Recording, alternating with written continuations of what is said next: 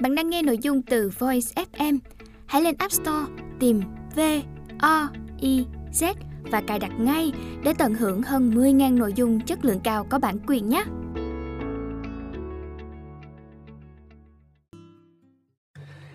Bạn đang nghe sách nói tại Voice. Mời các bạn lắng nghe quyển sách Ngày mai tôi biến mất, cậu sẽ hồi sinh. Tập 2 Tác giả Fujimaru Bản dịch của AQ thuộc công ty cổ phần sách Thái Hà. Đơn vị ủy thác bản quyền, Kadokawa Corporation, thông qua Japan Uni Agency và Squirrel Rice Agency.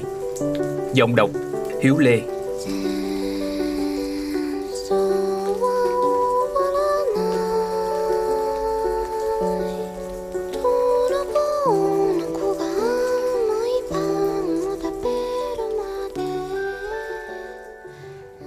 Ơi, con đã về nhà. Kết một Hôm nay tôi làm cậu giận, cậu muốn trả miếng. Anh trai, dậy đi. Hả? Đã sáng rồi cơ à? Đừng có nghĩ là nghỉ hè rồi mà sống bê tha buông thả. Yukiko đói bụng rồi. Ôi, chỉ thêm một chút nữa thôi mà. Thật là... Nhanh dậy đi mau lên. Ôi, ôi, chân của tôi. Nào, mau dậy đi. À, tại sao anh lại không mặc quần áo khi đi ngủ? Anh trai biến thái. À! Tôi bị em gái dán cho một cú đấm búa tạ thẳng vào bụng rồi lộn nhào từ trên giường xuống dưới đất. Nỗ lực hết sức để mở đôi mắt kèm nhèm ra, tôi chỉ trông thấy bóng lưng của con bé đang rời khỏi căn phòng, giơ tay lên che khuôn mặt đỏ bừng. Đây là lần thứ mấy rồi không biết. Tôi đứng dậy, nhìn vào bóng hình phản chiếu trong gương, thở dài một hơi. Đồ, đồ, đồ khốn ấy. Dù có nóng đến mấy thì ít nhất cũng phải mặc pyjama vào cho tôi chứ. Tôi trùm áo khoác lên người, ánh mắt liếc thấy cuốn sổ nhật ký được đặt trên bàn. Trên trang giấy viết đầy những dòng chữ lộn xộn. Thở dài lần nữa, tôi nhặt cuốn sổ lên. Chào buổi sáng, Sakamoto. Hôm nay cũng hãy cố gắng chăm chỉ làm bài tập hè nhé.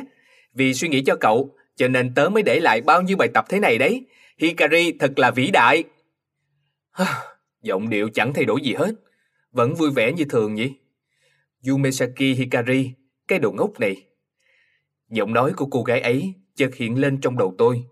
Khi nhìn cuốn nhật ký viết đầy những lời đùa cợt như mọi khi, tôi tiếp tục thở dài lần thứ ba và nhớ lại ngày mà mùa xuân bắt đầu. Đó là một ngày mưa vào đầu tháng tư. Ngày hôm đó, cô gái ấy, Yumesaki Hikari, đã không may qua đời ngay trước mắt tôi. Tình cờ có mặt ở đó, tôi nghe thấy tiếng của một gã mặc áo choàng đen. Ngươi có sẵn sàng dùng một nửa sinh mệnh của mình để cứu lấy cô gái đó không? Khi còn chưa hiểu rõ ý của hắn ta, tôi đã trả lời bằng lời đáp đầy ngạo mạn. Thử xem. Kết quả là tôi đã phải trả giá bằng một nửa sinh mệnh để cho cô gái ấy hồi sinh. Mặc dù nói là vậy, thế nhưng... Vâng, thật khó tin, cái nghĩa một nửa sinh mệnh ấy lại là một cuộc sống với hai linh hồn trong cùng một thân thể, cứ cách một ngày lại hoán đổi một lần, thay phiên nhau xuất hiện. Hôm nay là tôi, ngày mai sẽ là Yumesaki Hikari. Cứ thế, cứ thế.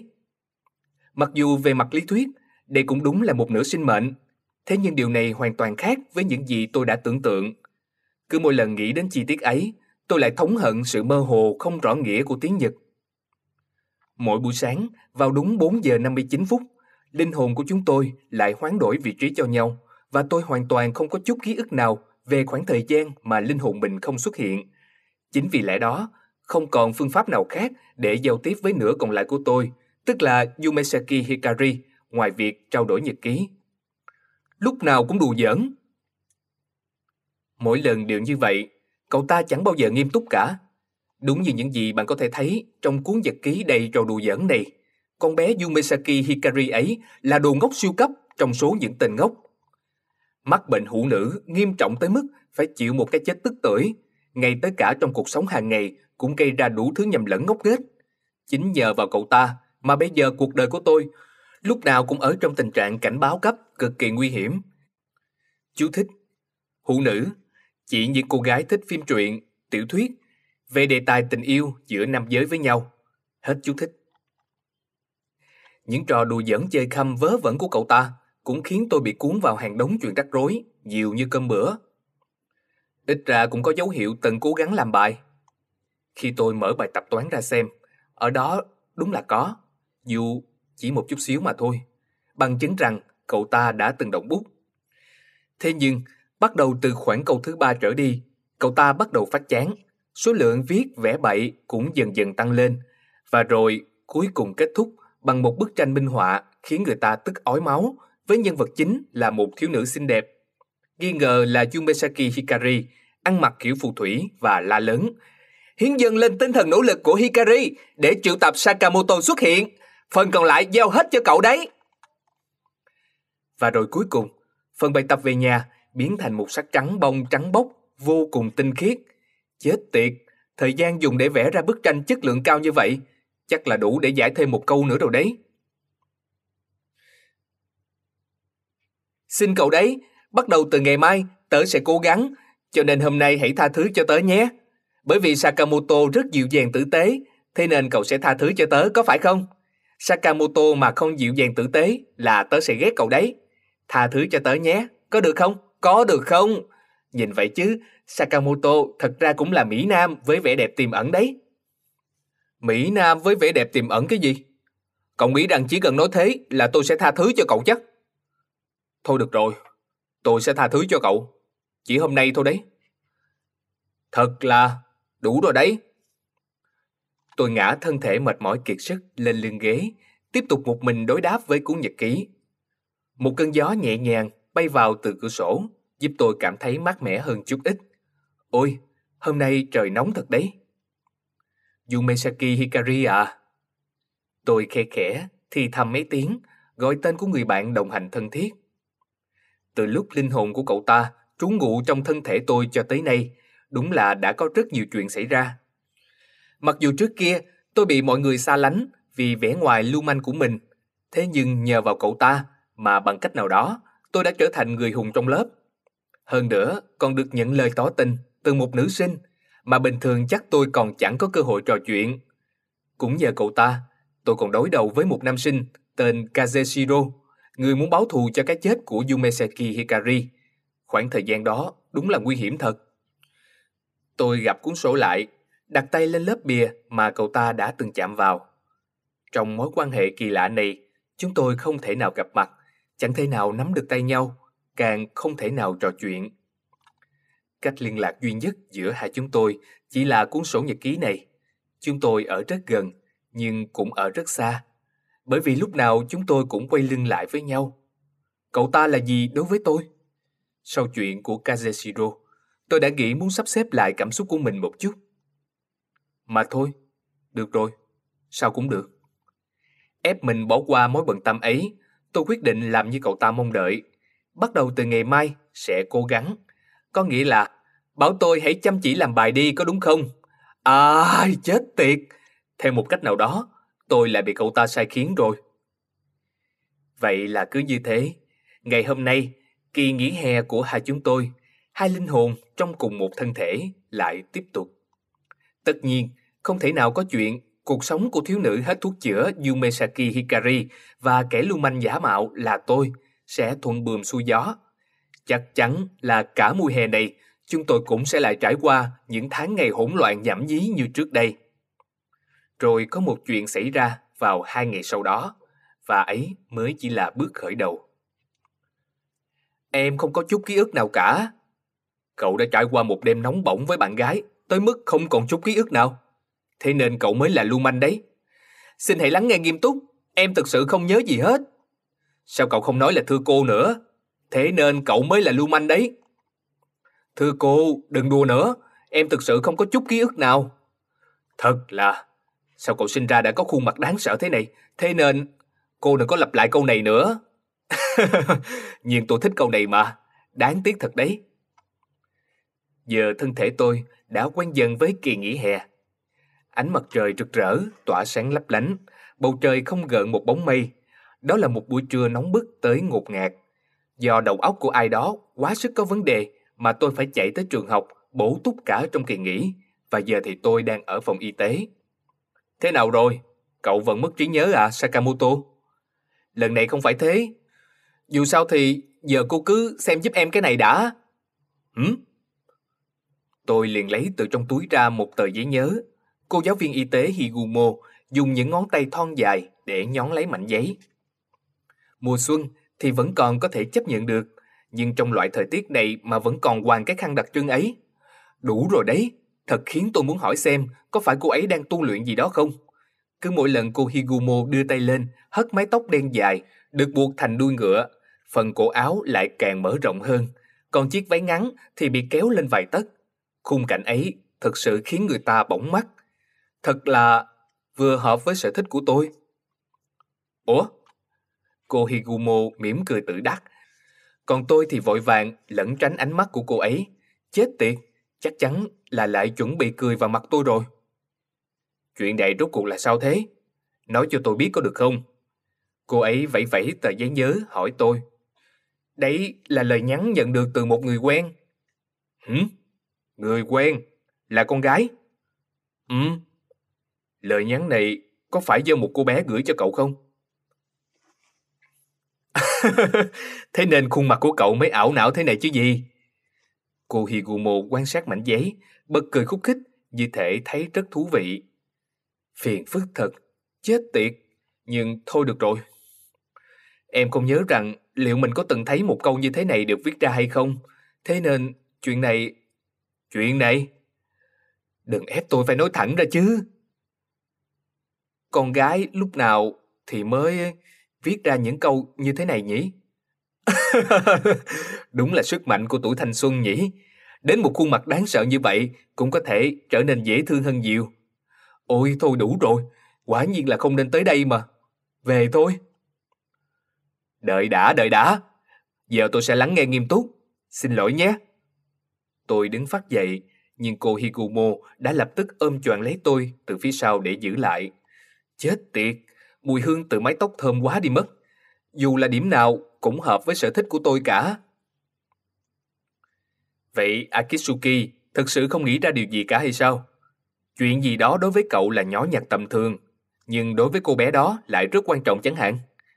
Dù cô có nói như vậy, nhưng em cũng không nghĩ ra chuyện gì cả. Hmm, vậy à, mặc dù chúng ta cùng suy nghĩ với nhau cũng được, thế nhưng... Cô Higumo dùng vẻ phấn khích để nói ra một câu đậm chất ảo não, ôm chặt lấy tôi thêm chút nữa, rồi thì thầm vào tai tôi bằng giọng thấp trầm đầy quyến rũ. Vẫn là cậu tự mình suy nghĩ thì tốt hơn. Có lẽ là cô bé ấy muốn cậu chú ý đến chuyện gì đó thì phải. Ừ. Soạt một tiếng, ngón trỏ của cô ấy quẹt nhẹ vào má tôi. Không hiểu sao khiến cho tôi cảm thấy rất xấu hổ. Cố gắng nhớ lại tất cả những chuyện mà cậu đã làm ngày hôm qua, không phải là được rồi sao? Cô Higumo cười cười, buông tôi ra, đưa ra một lời khuyên như vậy. Thế nhưng... Chính vì không thể nhớ nổi nên mới gặp rắc rối đấy. Sao cơ? Không có gì, em về đây. Tôi để lại mấy tiếng cầu nhầu, lần này thực sự đứng dậy rời khỏi chỗ. Lúc tôi chuẩn bị đi, cô Higumo còn nói, trời nóng thế này thì cắt tóc đi có phải hơn không? Cô vẫn còn đang hoàng khăn đấy. Tôi đáp lại, rồi bước ra hành lang oi bức. À, bây giờ phải về nhà trong cái thời tiết này hay sao? Những chuyện đã làm ngày hôm qua. Tôi chậm chậm bước đi, trong cái nóng cháy da cháy thịt. Trên đường về nhà, tôi trông thấy có những bóng học sinh mặc đồng phục đi ngược hướng với mình. Chắc là đi tham gia câu lạc bộ. Tất cả bọn họ đều kiên quyết tránh đường cho tôi. Tại sao Lý do chính là vì khuôn mặt của tôi sinh ra đã vô cùng khủng bố đáng sợ. Cũng chính vì nguyên nhân đó mà chuyện mọi người tự động tránh xa tôi ra là việc thường ngày ở huyện. Nhờ thế mà tôi không có bạn bè. Đương nhiên là bạn gái cũng không. Sau khi học bổ túc xong, cũng chẳng có ai hẹn tôi đi chơi. Tôi chỉ có thể cắm đầu cắm cổ đi thẳng về nhà mà thôi. Ôi, thật sự muốn chết quá đi mất. À, ôi! Đúng vào lúc tôi đang suy nghĩ về chuyện đó, ánh mắt chợt dừng lại ở một cô bé với đôi bím tóc đang tung tăng chạy tới. À, Sa Sakamoto, có, có chuyện gì thế? Sao lại ở đây? Ờ... Ờ... Tôi mới học bổ túc xong, giờ đang về nhà. Cậu vừa tham gia hoạt động ở câu lạc bộ về à? Ờ, ấm. Sanada Kasumi, tên thường gọi là Kasumi. Một người bạn cùng lớp với tôi, thân mình nhỏ nhắn, đôi bím tóc mềm mại hết sức đặc trưng, còn hơi ngọng nghịu lắp bắp một chút. Nếu chỉ dựa vào dáng vẻ bên ngoài, thì chắc người ta sẽ có cảm giác đang nói chuyện với một người em lớp dưới. Thế nhưng phần ngực lại kiên quyết khẳng định rằng thực ra cô ấy bằng tuổi tôi. Thật không chịu nổi! Thế, thế à? Đang về nhà. Vậy làm thế nào bây giờ? Hôm nay mình cũng không có hoạt động gì đặc biệt ở câu lạc bộ. Nghĩ cũng được. Mình đang xem xem nếu ai có thời gian rảnh, có muốn cùng đi chơi hay không, kiểu kiểu như vậy. Hả? Hoạt động ở câu lạc bộ cũng thoải mái nhàn nhã đến thế cơ à? Tốt thật đấy nhỉ, còn có bạn bè để cùng đi chơi. Mình cũng nghĩ hay là tới bể bơi nữa. Mình đã mua được một bộ đồ bơi rất tuyệt. Bể bơi à? Hôm nay đúng là một ngày thích hợp để tới bể bơi nhỉ? Nếu Sa, Sa, Sakamoto không có chuyện gì đ- đặc biệt thì... Ồ đúng rồi. Nhìn khuôn mặt đỏ bừng của cô ấy, tôi chợt nghĩ ra một chuyện. Thật may gặp được Kasumi, vậy thì để cho cô bé này xem thử giúp xem. Con gái thì chắc là hiểu rõ nhất tâm trạng của con gái rồi nhỉ? Thay vì chuyện đó, có cái này, cậu có thể xem giúp tôi cái này không? Hả? Ờ, à, à, um. Vẻ mặt lộ chút thất vọng. Kasumi đón lấy tờ giấy nhớ mà tôi đưa cho. Ừ, sao vậy? Đây là lời nhắn mà một người quen đã gửi cho tôi. Thế nhưng tôi không hiểu nó muốn nói gì cả. Cậu thử nghĩ xem câu này có nghĩa là sao? L lời nhắn? Để mình xem xem. Và rồi Kasumi nghiêm túc nhìn vào tờ giấy nhớ. S sao thế? Tại sao lại im lặng? Ừ, nè. Đây có phải là lời nhắn từ con gái không? Ờ, ừ đúng, nhưng sao? Đó có phải là người mà cậu từng nói, người cậu thích có đúng không? Hả? Ờ, ờ.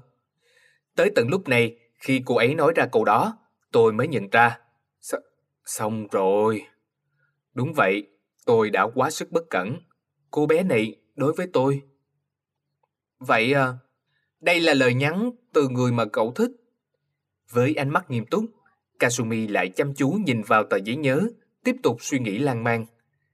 Thế nhưng khuôn mặt của cô ấy không giống như đang ngẫm nghĩ, mà giống như đang toan tính điều gì đó thì đúng hơn. Theo như suy đoán của mình thì chắc chắn là... Ch chắc chắn là... Mình nghĩ chắc là cô gái ấy thực sự rất ghét Sakamoto. Hả? Hả? Hả? Thực sự rất ghét? Thực sự rất ghét hay sao? Từ tờ giấy này có thể thấy sự oán hận trào ra từ từng hàng, từng chữ. Vì mình là con gái nên mình hiểu. Sakamoto, cậu tuyệt đối không nên dính dáng gì tới cô gái này nữa. Không, không, thế thì... Cậu hãy tin mình Sakamoto, vì mình suy nghĩ cho Sakamoto nên mới nói như vậy. Thế, thế nhưng... Đối diện với khả năng phát âm trôi chảy, trơn tru, lần đầu xuất hiện của cô ấy, tôi không biết mình nên nói gì. Ừ, này, Kasumi. Sakamoto, cậu đừng quan tâm đến cô gái này nữa. Thế nhưng, nếu vậy thì Sakamoto sẽ rất cô đơn phải không? Nếu không có cô ấy thì Sa Sakamoto sẽ chết mất hay sao? Không, vẫn chưa đến mức sẽ chết. N nếu vậy, nếu cậu cần tìm một người thay thế cho cô ấy, thì mình... Chuyện... chuyện đó... Chuyện đó... Nếu là m mình, mình thì thế nào? Ờ, ờ... Ờ... Nói kiểu đấy thì bảo tôi phải trả lời thế nào đây? Nếu là Sakamoto thì kể cả là h, h, hôn kiểu Pháp mình cũng không phản đối. À, à, à, giờ tôi phải đi rồi, tạm biệt nhé. Bằng cách nào đó, bóng tối bắt đầu nhuộm đầy đôi mắt của cô ấy. Còn tôi thì hoảng hốt chấm dứt ngay chủ đề này, vội vàng bỏ chạy qua con đường nhựa. Nguy hiểm quá, ánh mắt đó như thể đang dõi theo con mồi vậy. Tôi tiếp tục chạy cho tới khi bóng dáng của cô ấy đã biến mất, mới dám đưa tay lau sạch mồ hôi đang chảy ra thành giọt.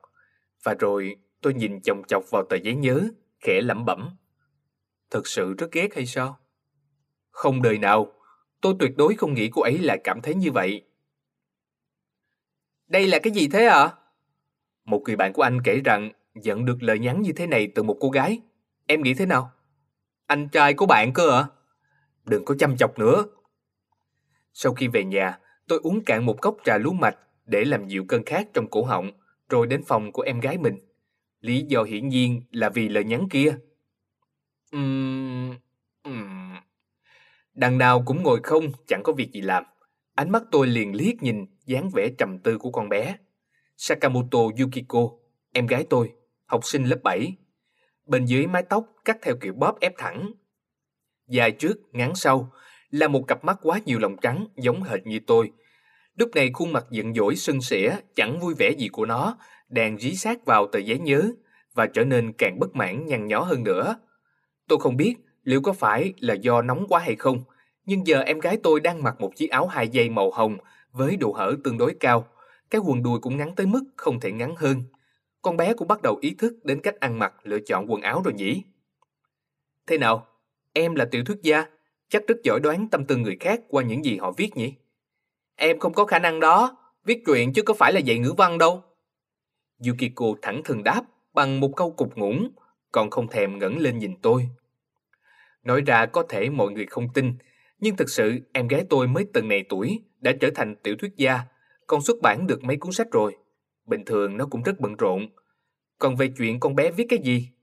Ừ, tôi có thể đoán được chút ít, thế nhưng cũng không hoàn toàn chắc chắn. Người bạn của anh rốt cuộc là đã gây ra chuyện gì mà nhận được lời nhắn như thế này thế? Anh cũng hoàn toàn không biết luôn. Ừm, liệu có phải chính vì thế mà đối phương mới tức giận hay không? Quả đúng là thế sao? Cô Higumo cũng nói như vậy. Thế nhưng, dù có nói gì đi chăng nữa, không biết, tức là không biết, tôi còn làm gì được. Vậy thì thế này, Yukiko, chúng ta hãy thử giả sử nhé. Sao ạ? Giả sử như anh làm cho em tức giận. Chuyện đó thường xuyên xảy ra mà. Có thể đừng chăm chích nữa được không? Và giả sử em gửi lời nhắn này cho anh. Hả? Nếu vậy thì em nghĩ xem, tóm lại là em sẽ muốn anh phải làm gì? Muốn anh phải làm gì? Hãy thay đổi phương pháp tiếp cận vấn đề. Nếu không thể nào biết được nguyên nhân, thì trực tiếp nghĩ cách giải quyết cũng được. Nghe thấy ý tưởng này của tôi, Yukiko càng cau có hơn nữa, chỉ ậm ừ không đáp. Nghĩ thử xem, nghĩ thử xem, bất cứ ý kiến gì cũng được cả mà. Thế nào? Em có muốn anh xin lỗi hay không? Em không nghĩ thế. Hả? Không phải à? Nếu là Yukiko, v vậy thì... Vậy thì... C c có vấn... Có vấn... Khi có vấn đề kiểu như vậy... Hả? Cái gì? Để có thể nghe rõ hơn, tôi nghiêng mặt sát về phía con bé, hỏi lại lần nữa. Chớp mũi của chúng tôi chỉ cách nhau vài cm. Gần tới nỗi tôi có thể nghe được tiếng hơi thở của Yukiko. Mặt tôi ở ngay gần môi con bé, khiến cho gò má vốn dĩ hơi ửng đỏ của nó lập tức cháy bùng thành màu son rực rỡ. Ôi, chúng ta là anh em mà. Hả? À, à không có gì, Ch chẳng có gì cả. Anh hãy t- tự mình suy nghĩ đi, không cần phải để ý tới Yukiko. Con bé hét lên ầm ĩ, rồi bực bội quay mặt đi. Sao, sao thế chứ? Sao tự nhiên lại nổi giận chứ? Phiền quá đi mất. Chính vì như vậy nên anh trai mới là đồ bỏ đi đấy. Ơ, ờ, tại sao? Thật là... Này, người viết cái blog kỳ quái ấy là em đấy. Giờ lại lạnh lùng quá mức như vậy. Chẳng nhẽ đã thấy chán rồi hay sao? Số phận của các loại anh trai chính là như vậy đấy. Dễ dàng bị vứt bỏ bất cứ lúc nào. Um, um, gần đây chơi với xà, xà phòng hai ngày một lần đã ít đi rồi. Có chút cô đơn. Có phải là vì mấy ngày trước?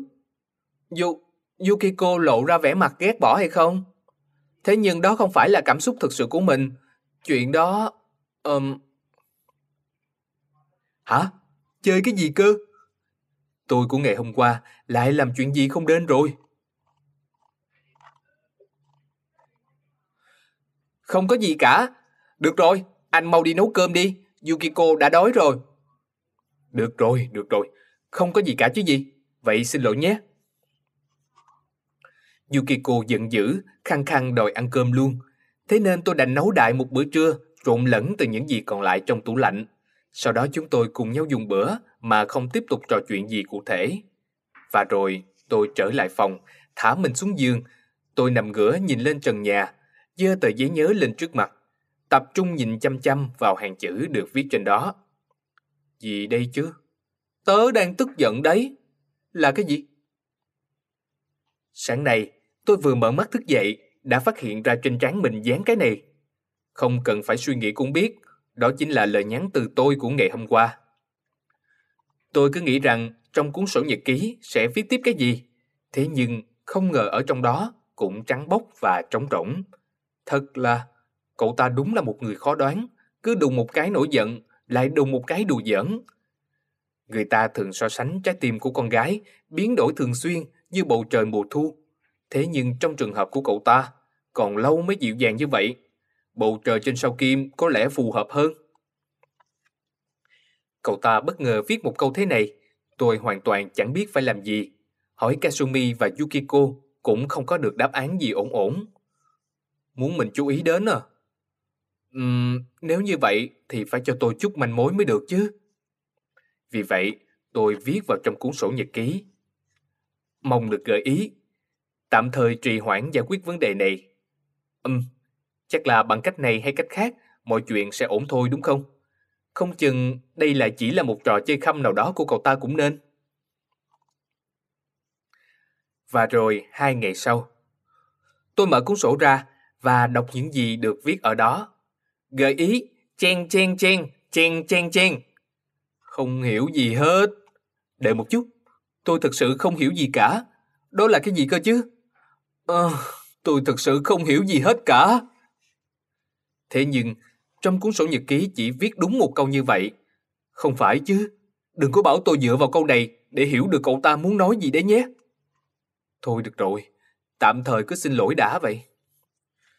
Tôi cảm thấy quá sức phiền hà, lại nghĩ rằng cũng chẳng có gì quan trọng cả đâu, mới viết vào trong cuốn sổ. Mặc dù tôi không rõ lắm mình đã làm sai chuyện gì, nhưng tôi sẽ xin lỗi. Cho tôi xin lỗi nhé. Cậu ta là một người khá kiêu hãnh cao ngạo. Nghe tôi xin lỗi, chắc tâm trạng sẽ tốt trở lại thôi đúng không? Dù sao thì, thay vì để tâm tới mấy chuyện vớ vẩn vụn vặt này, cậu hãy viết nhật ký đầy đủ tử tế cho tôi nhờ. Hai ngày trước cũng thế, chẳng biết cậu ta lại làm chuyện vớ vẩn gì mà bị cháy nắng, cũng chẳng nói gì cả, để rồi lúc tắm rửa tôi lại phải hứng chịu. Cậu ta đúng là một kẻ rắc rối phiền phức. Sau đó, tôi gấp cuốn sổ ghi chép lại, một lần nữa tiếp tục trì hoãn vấn đề. Trong lòng nghĩ, chắc là hai ngày nữa mọi chuyện sẽ tự ổn cả thôi. Thế nhưng, tôi đã quá nghi thơ rồi. Bởi vì cơn thịnh nộ của Yumesaki Hikari đến giờ mới thực sự bắt đầu. Không biết tại sao mà vẫn còn xin lỗi để lẫn tranh vấn đề. Con trai như cậu thì đáng thất vọng đến mức nào chứ? Này, đủ rồi đấy, nói thế rồi mà vẫn còn tức giận hay sao? Hai ngày sau, trong cuốn nhật ký, tôi lập tức bị cậu ta mắng mỏ thậm tệ. Thế là hay lắm à, không nghĩ rằng mình có gì sai mà cũng xin lỗi. Làm thế này là tồi tệ nhất đấy. Đó là lý do mà tại sao cậu vẫn còn lạ. Thôi, từ tiếp theo không nói nữa. Cậu muốn nói cái gì? Nói nốt đi. Cậu làm thế tôi rất tò mò đấy. Vì lý do này mà mức thiện cảm của Hikari với Sakamoto đã giảm 530.000 điểm. Đúng là đồ trai tân. Hứ! Ngay bên cạnh cuốn nhật ký, còn là một cột đo được vẽ bằng bút màu, ghi chú bên cạnh. Mức thiện cảm đối với Sakamoto hiện nay âm 529.996 điểm. Đợi một chút đã. Mức thiện cảm đối với tôi ngay từ đầu đã chỉ có 4 điểm thôi á. Tôi rõ ràng đã cố gắng bao nhiêu rồi cơ mà. Thế mà chỉ vì tôi cố gắng dàn xếp một cuộc tranh cãi vô nghĩa mà điểm lại hạ thấp tới vậy rồi à. Có đùa giỡn thì cũng hơi quá rồi đấy nhé. Thật là, con gái đúng là phiền phức. Ê, câu vừa xong nghe giống hệt như mấy nam sinh có đời sống yêu đương phong phú ấy. Từ giờ hãy tích cực chủ động nói mấy câu như vậy nhiều hơn. Nói vậy chứ, mình cũng cảm thấy có chút bực bội. Không phải là ngay từ đầu, chính cậu ta mới là người tùy tiện phát khùng hay sao? Tôi đã xin lỗi trước rồi, tại sao cậu ta vẫn còn giận dỗi đến thế cơ chứ? Ừ, đúng vậy, tôi chẳng có lỗi gì cả. Tôi tự thuyết phục mình, rồi mở cuốn sổ nhật ký ra, viết vào đó một câu hơi phụ chút xíu. Cậu nói thế thì làm sao tôi hiểu được? Mà còn nữa, lúc nào cậu cũng gọi tôi là trai tân trai tân. Nhưng cậu cũng có khác gì tôi đâu cơ chứ. Nếu muốn tôi xin lỗi thì phải nói cho tôi biết lý do mới được. Hình như nói thế này có hơi quá một chút rồi. Trong một thoáng, tôi nghĩ mình nên viết lại, nhưng rồi kiên định lắc đầu, lờ đi sự yếu mềm của bản thân mình. Không, thế này cũng tốt. Gần đây con bé Yumesaki Hikari này được nước lớn tới, thường xuyên đè đầu cưỡi cổ tôi. Nếu ngay từ giờ không cho cậu ta biết tôi mà còn nổi giận lên thì đáng sợ tới mức nào, thì tôi sẽ còn phải chịu đựng sự chèn ép của cậu ta dài dài. Được rồi, mình đã quyết định, nếu Yumesaki Hikari mà không xin lỗi trước, thì mình tuyệt đối cũng sẽ không xin lỗi. Tôi gặp mạnh cuốn sổ nhật ký lại, hư một tiếng, tuyên bố đầy khí thế. Đúng vậy, để tôi xem tôi của ngày mai sẽ có vẻ mặt như thế nào. Tôi cá là cậu ta sẽ muốn không cầm được nước mắt cho mà xem. tôi rất mong chờ điều đó. À, Akitsuki, tại sao cậu lại khóc thế? Xin hãy giúp đỡ em, em đã biết em sai rồi. Hai ngày sau, trong phòng y tế, tôi đã bật khóc nức nở với cô Higumo. Lý do? Đừng có hỏi tôi nữa, lúc nào cũng là cậu ta còn gì. Còn về vấn đề tại sao tôi khóc, mọi chuyện cần quay về buổi sáng hôm nay. Yumesaki Hikari có vẻ đã thực sự nổi giận rồi. Sáng hôm nay khi tôi tỉnh dậy, không biết tại sao bên gối mình lại là một cuốn tạp chí có nội dung không được lành mạnh cho lắm. Trong tay thì ôm chặt chiếc gối 18 cộng. Ngoài ra thì chỗ đúng quần còn bị đổ đầy một lượng siêu nhiều kem dưỡng dạng keo vô cùng nhầy nhũa nhấp nháp. Cũng chính vì lý do đó mà mẹ tôi đã ngập ngừng dùng giọng quan tâm bảo ờ, ờ, Hôm nay thời tiết tốt quá nhỉ, nên giặt ga giường rồi, thỉnh thoảng ờ, cũng nên giặt giũ một chút. Vào đúng ngày hôm nay, em gái tôi lại còn tới để đánh thức tôi dậy, rồi đột nhiên thét lên lạc giọng. Anh trai, em gọi anh dậy theo đúng như những gì anh nói hôm qua đây. Anh mau dậy đi nhanh lên. À, à, à anh trai. Lúc ăn sáng, con bé còn cười toe toét rồi nói linh tinh cái gì đó mà. Yukiko đã nhìn thấy rồi đấy nhé, dính nhoen nhoét. Nhưng tiện trong nhật ký có ghi. Sakamoto, cậu làm vậy chính là cười nhạo vào mũi tớ. Tớ sẽ không bao giờ tha thứ cho cậu nữa. Tớ sẽ làm phép khiến cho cậu vĩnh viễn dừng lại ở tuổi dậy thì. Từ bây giờ, cậu hãy chuẩn bị tâm lý sẵn sàng mỗi khi thức dậy đi. Cái gì mà phép thuật khiến cho tôi vĩnh viễn dừng ở tuổi dậy thì? Phép thuật khiến tôi chết tức tử ngay lập tức thì có. Rốt cuộc cậu định liều mạng để báo thù tôi tới mức nào chứ hả? Ôi trời, thật là chẳng còn cách nào khác. Cô Higumo vừa nói vừa vắt chân lần nữa, vẻ mặt kinh ngạc đến ngay ra. Chết tiệt, ung dung như vậy, vì đây không phải là chuyện của mình chứ gì. Về sau, tôi còn có mặt mũi nào để đối diện với mẹ mình đây? Chết tiệt! Cậu nghe đây, Akitsuki, con gái mà, cũng muốn được người ta đáp lại lắm đấy. Đáp lại? Đúng vậy, đáp lại ấy. Cô Higumo chậm chậm lên tiếng, cũng giống như ờ, có đi có lại ấy nhỉ. Con gái hy vọng con trai sẽ làm điều gì đó cho mình, mong muốn đối phương sẽ làm điều gì khiến cho mình vui vẻ, để lại những ký ức đẹp đẽ nào đó. Akitsuki, cậu đã nghiêm túc đáp lại đối phương hay chưa? Dù cho cô có nói như vậy đi chăng nữa thì... Nói thật thì tôi cứ nghĩ rằng mình đã vì cậu ta làm rất nhiều, rất nhiều chuyện. Còn về những gì cậu ta đã làm cho tôi... Chuyện đó... Đợi đã, có thể nào là... cậu nhớ ra điều gì đó rồi à? Cũng không hẳn. Mặc dù nói như vậy, tôi vẫn đứng phát dậy. Chết tiệt, lại bị cười nhạo rồi. Chẳng qua là tôi nhớ ra còn có chuyện gấp phải đi mà thôi. Thế nên đừng có làm mặt. Đúng là tuổi thanh xuân nhỉ. Ấy rồi thè lưỡi với tôi. Tôi giận đấy. Vậy chào cô, có thể em sẽ trở lại. Ừ, tôi sẽ đợi cậu. Cố lên nhé cậu bé.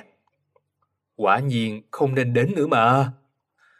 Tôi thô bạo đóng rầm cánh cửa trượt của phòng y tế lại, rồi chạy như bay dưới bầu trời mùa hạ. Ừ nhỉ, nếu là chuyện đó, nếu như những gì tôi đoán là chính xác, vậy thì kể cả cậu ta có tức giận, thì cũng chẳng có gì là vô lý. Hai ngày sau, tôi vừa mở mắt, liền vội vàng đưa tay xuống dưới quần để kiểm tra. Có gì dính dính không? Không có. Bingo, đoán đúng rồi. Dường như dự đoán của tôi có vẻ đã chính xác. May mà cuối cùng cũng phá giải được phép thuật vĩnh viễn tuổi dậy thì. Tôi lật soàn soạt cuốn sổ nhật ký được đặt trên bàn và rồi lọt vào tầm mắt, tất nhiên là lời nhắn đến từ tôi của ngày hôm qua. Thật là, sao cậu lại chậm hiểu đến thế chứ? Tới tận lúc này cuối cùng mới chú ý tới. Đó là lý do mà tại sao Sakamoto vẫn còn là... Thôi, từ tiếp theo không nói nữa. Cuối cùng thì cậu muốn nói gì hả? Tôi nở một nụ cười đau khổ, rồi nhìn về phía bàn học. Ngày hôm kia, sau khi nói chuyện xong với cô Higumo, tôi lập tức chạy đi cửa hàng bách hóa để mua quà tặng, ghi tên người nhận là chính mình, để ngày hôm sau họ gửi tới nhà. Xin lỗi vì đã quá trễ. Chúc mừng sinh nhật, Yumesaki Hikari. Tôi cười khổ, nhưng khuôn mặt lộ vẻ nhẹ nhõm, khe khẽ thì thầm với tôi của ngày hôm qua. Chắc là khoảng hai tháng trước nhỉ? Mặc dù khi đó không phải là sinh nhật của tôi, nhưng cậu ta đột nhiên lại tặng cho tôi một món quà sinh nhật. Lúc đó, cậu ta đã nhắc nhở tôi nhớ phải tặng quà đáp lễ. Thế nhưng sau đủ thứ chuyện hỗn loạn xảy ra, tôi đã hoàn toàn quên bén đi mất. Có vẻ đó chính là nguyên nhân khiến cho cậu ta dở thói côn đồ ra với tôi. Hiểu chưa đấy? Lần này thì tớ tha thứ cho cậu, nhưng từ lần sau, cậu phải cẩn thận chú ý. Con gái vô cùng coi trọng những ngày kỷ niệm như vậy. Nếu có lần sau, thì không chỉ là báo thù thế này thôi đâu. Cậu nhớ rõ vào cho tớ. Được rồi, được rồi. Tôi sẽ cẩn thận chú ý. Còn hơn cả thế này nữa, thì có khả năng dẫn tới hợp gia đình mất. Phải cẩn thận chú ý thôi. Nhân tiện, món quà mà tôi tặng cậu ta là một bản vẽ điện tử, Drawing Tablet. Đấy là một thiết bị dùng để vẽ tranh trên máy tính. Tôi cố ý chọn loại sản phẩm tuyệt vời với chất lượng vô cùng cao cấp, khẳng định hiệu quả tốt hơn nhiều so với vẽ tay trên giấy. Với sở thích viết vẽ lung tung của cậu ta, thì chắc chiếc bản vẽ này sẽ được sử dụng hết sức thường xuyên. Tôi chọn món quà này còn vì một lý do nữa. Cậu ta thường xuyên thích vẽ tranh minh họa, hình thiếu nữ ăn mặc mát mẻ, vẽ xong lại cứ thế tùy tiện quẳng đầy trong phòng, khiến cho ngày hôm sau khi tôi tỉnh dậy, đều phải chịu đựng ánh mắt trách cứ nghiêm khắc của mẹ. Thật mong là cậu ta sẽ tha cho tôi, đừng có tiếp tục làm như vậy nữa. Nhưng đây cũng xin nói luôn, phần tiếp theo trong cuốn nhật ký càng cho tôi thấy rằng mình hoàn toàn chẳng hiểu gì về suy nghĩ của con gái. Tôi đã không biết rằng việc được yêu thích có ý nghĩa to lớn với cậu ta như thế nào. Nếu mà tớ muốn thì có hàng tá con trai sẵn sàng chạy theo, bao nhiêu cũng được. Hikari là một nữ sinh được yêu thích tới mức nhận được khoảng 50 lời tỏ tình một ngày. Những lời vừa nghe đã biết là nói dối như vậy kéo dài miên man, phủ kính tới mấy trang liền. 50 cơ á. Hình như chuyện Bảo Dung Misaki Hikari cũng giống tôi mà thôi, đã gây tổn thương sâu sắc tới lòng tự trọng của cậu ta. Tôi tuyệt đối sẽ không nói lại câu ấy lần đầu nữa. Nếu chỉ dựa vào nhật ký mà thôi, thì tôi cũng chưa hiểu rõ lắm về cảm nhận của cậu ta đối với món quà này, thế nên tôi liền khởi động máy tính, thử mở blog của em gái, nhật ký quan sát anh trai của Yukirin để đọc xem sao. Không cần phải kể quá nhiều, mọi người chỉ cần biết rằng đó là nơi ghi chép lại vô số những thông tin chi tiết, đa dạng về tôi là được. Ừ, xem nào, về tôi của ngày hôm qua. Một bưu kiện được gói bọc giống như quà tặng vừa gửi tới, do chính anh trai gửi cho anh trai. Mình chẳng hiểu gì cả, thế mà anh trai lại còn vừa hung hết món quà, vừa lãm nhảm gì đó. Tớ nhất định sẽ trân trọng nó, Sakamoto. Tình hình dường như có chút đáng lo. Hôm trước còn một đống dinh dính. Âm, mà thôi, sao cũng được. Cậu ta hài lòng vui vẻ là được rồi. Tôi cầm tấm bản vẽ điện tử nằm yên trên bàn, dơ ra dưới ánh nắng mặt trời buổi sáng để xác định xem trên đó có dấu hôn hay không. Sau hành động giống hệt như một gã trai đối khác ấy, tôi mới quay lại tiếp tục đọc cuốn sổ nhật ký. Tiếp theo là đoạn nhắn gửi cuối cùng của cậu ta. Nói thế chứ, Sakamoto là người đầu tiên tặng cho Hikari một món quà mà tớ thực sự mong muốn đấy. Không hổ là bạn đồng hành của tớ.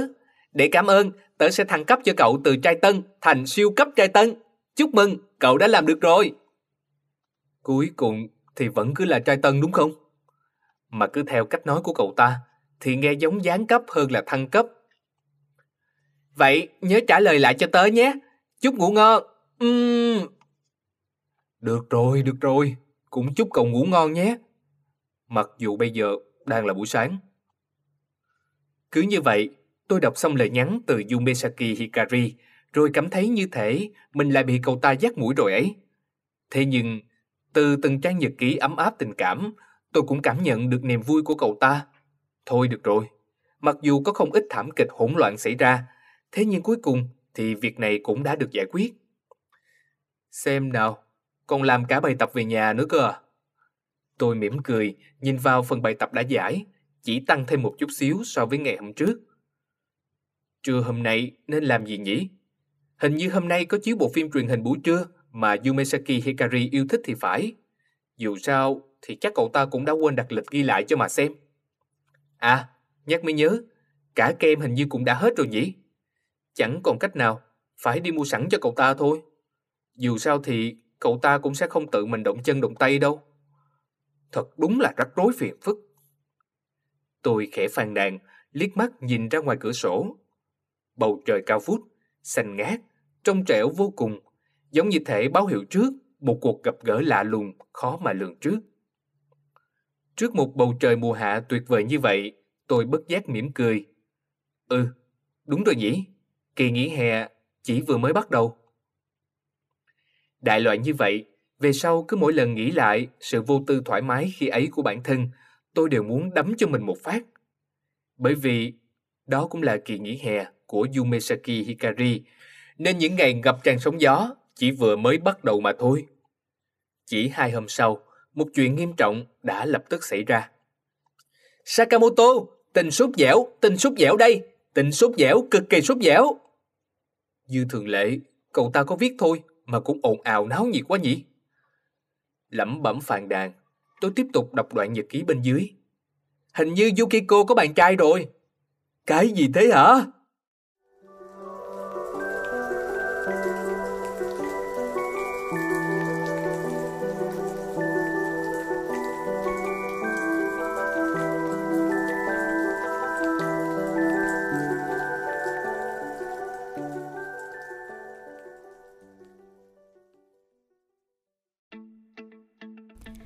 Đang nghe nội dung từ Voice FM. Hãy lên App Store, tìm V O I Z và cài đặt ngay để tận hưởng hơn 10.000 nội dung chất lượng cao có bản quyền nhé.